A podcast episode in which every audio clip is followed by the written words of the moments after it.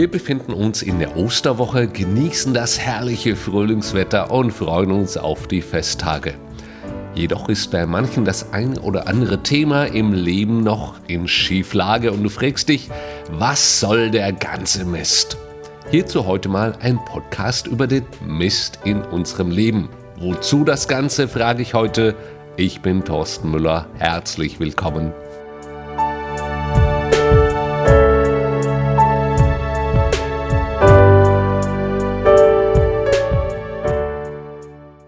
Wir Christen sind oft auf einen erfolgreichen Lebensstil trainiert. Du betest, um zu gewinnen, um erfolgreiche Tage zu erleben.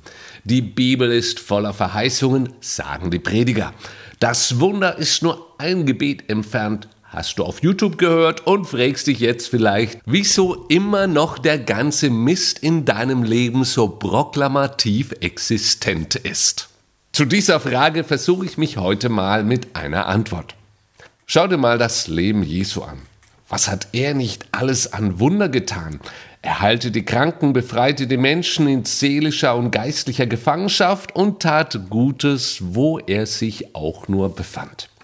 Er feierte gerne mit Menschen, genoss die Gemeinschaft mit ihnen und schulte insbesondere seine zwölf Jünger über das Reich Gottes. Immer wieder gab er seinen Leuten einen Hinweis aber auch auf das Leiden, sein Sterben und seine Hinrichtung.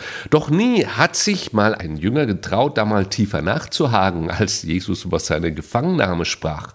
Vermutlich dachten alle, was soll der Mist?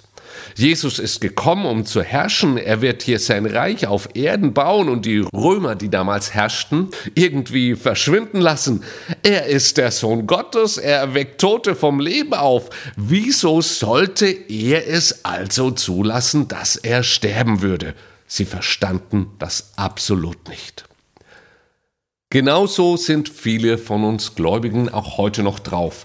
Wir suchen immer die humane Lösung, den schmerzfreien Weg oder die einfachste Lösung. Finden wir diese nach einem Gebet, ist unser Glaube gestärkt. Man jubelt ein Halleluja und zieht seines Weges fröhlich weiter dahin. Das ist total cool, entspricht der Wahrheit, ist aber nicht die ganze Wahrheit. Ich lese euch mal so eine Stelle vor, als Jesus von seinem Leiden sprach. Aus dem Lukasevangelium zitiere ich aus dem 18. Kapitel ab dem Vers 31. Jesus nahm seine zwölf Jünger beiseite und sagte ihnen, wir gehen jetzt nach Jerusalem. Dort wird sich alles erfüllen, was die Propheten über den Menschensohn geschrieben haben. Man wird ihn denen übergeben, die Gott nicht kennen. Die werden ihren Spott mit ihm treiben, ihn misshandeln, anspucken und schließlich auspeitschen und töten. Aber am dritten Tag wird er von den Toten auferstehen. Die Jünger begriffen nichts. Was Jesus damit sagen wollte, blieb ihnen verborgen und sie verstanden es nicht. Soweit die Worte der Bibel. Die Jünger verstanden also die Worte über das Leiden Jesu nicht. Wenig später traf es sie dann aber knallhart, als Jesus von den Soldaten aus ihrer Mitte herausgerissen wurde. Innerhalb von Stunden wurde er ans Kreuz genagelt und ermordet. Der, der doch sagte, er sei der Sohn Gottes, der starb. Wie kann Gott so etwas zulassen? Wenn doch Gott Liebe ist, wieso lässt er dann seinen eigenen Sohn umbringen? Was soll der ganze Mist? Du weißt es schon. Jesus starb, damit wir ewig leben können. Unser ewiges Leben war ihm wichtiger als sein eigenes irdisches Leben. Das ist wahre Liebe Gottes. Ein Gott, der seinen Sohn opfert, damit sein Volk mit ihm leben kann, das ist genial.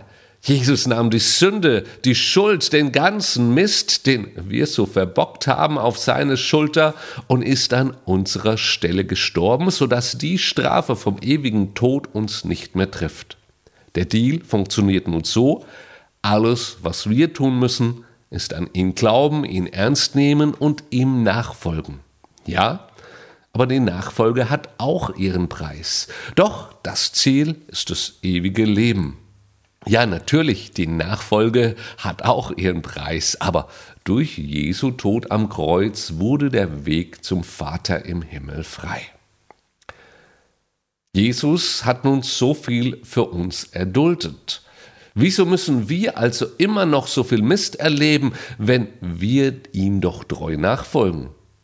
Nun, Jesus selbst musste durch eine große Tiefe gehen und sich selbstlos hingeben. Bist du nun ein treuer Nachfolger, dann gehören da nicht nur die Wunder dazu, sondern nun mal auch die schweren Glaubensprüfungen. Meine Beobachtung ist folgende.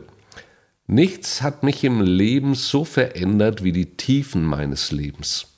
Die Höhen der Segnungen, das Schweben auf Wolke 7 und die Durchbrüche im Leben genieße ich in vollen Zügen, keine Frage, könnte mehr davon haben, doch bringen die mich bei weitem nicht so weit, wenn es um die Umgestaltung meiner Seele, meines Charakters geht. Ich erkläre mir das nämlich so, der Himmel ist ein Ort, an dem wir in Ewigkeit in Frieden mit Gott und allen seinen Kindern leben. Da wird es keine Klugschwätzer, Hornochsen oder Besserwisser geben, sonst wäre der Himmel nicht der Himmel.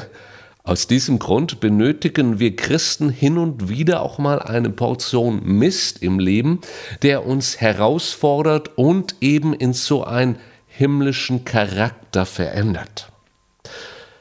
Die Entscheidung liegt da immer bei uns. Gehen wir im Glauben mit Jesu Hilfe durch diese schweren Lebenssituationen und kommen weiter? Oder bleiben wir in Rebellion stehen und fragen, was soll der ganze Mist? Jesus selbst hat mit dem Vater ja auch nicht darüber diskutiert, ob er sich jetzt umbringen lassen solle. Nein, er wusste, was zu tun ist. Auch wenn der Preis hoch war. Diese Aktion ist aber historisch, ist weltbewegend und brachte uns die Erlösung unserer Sünde. Was machst du heute mit dem Mist in deinem Leben? Du kannst das Thema ignorieren, so wie es die Jünger taten. Plötzlich macht es dann einen Ruck und alles ist total hin. Oder machst du es wie Jesus? Für den war es nicht einfach, aber er ging entschieden den schweren Weg, denn er wusste, dass es der Wille des Vaters war. Und die Wege des Vaters im Himmel enden garantiert nie im Mist.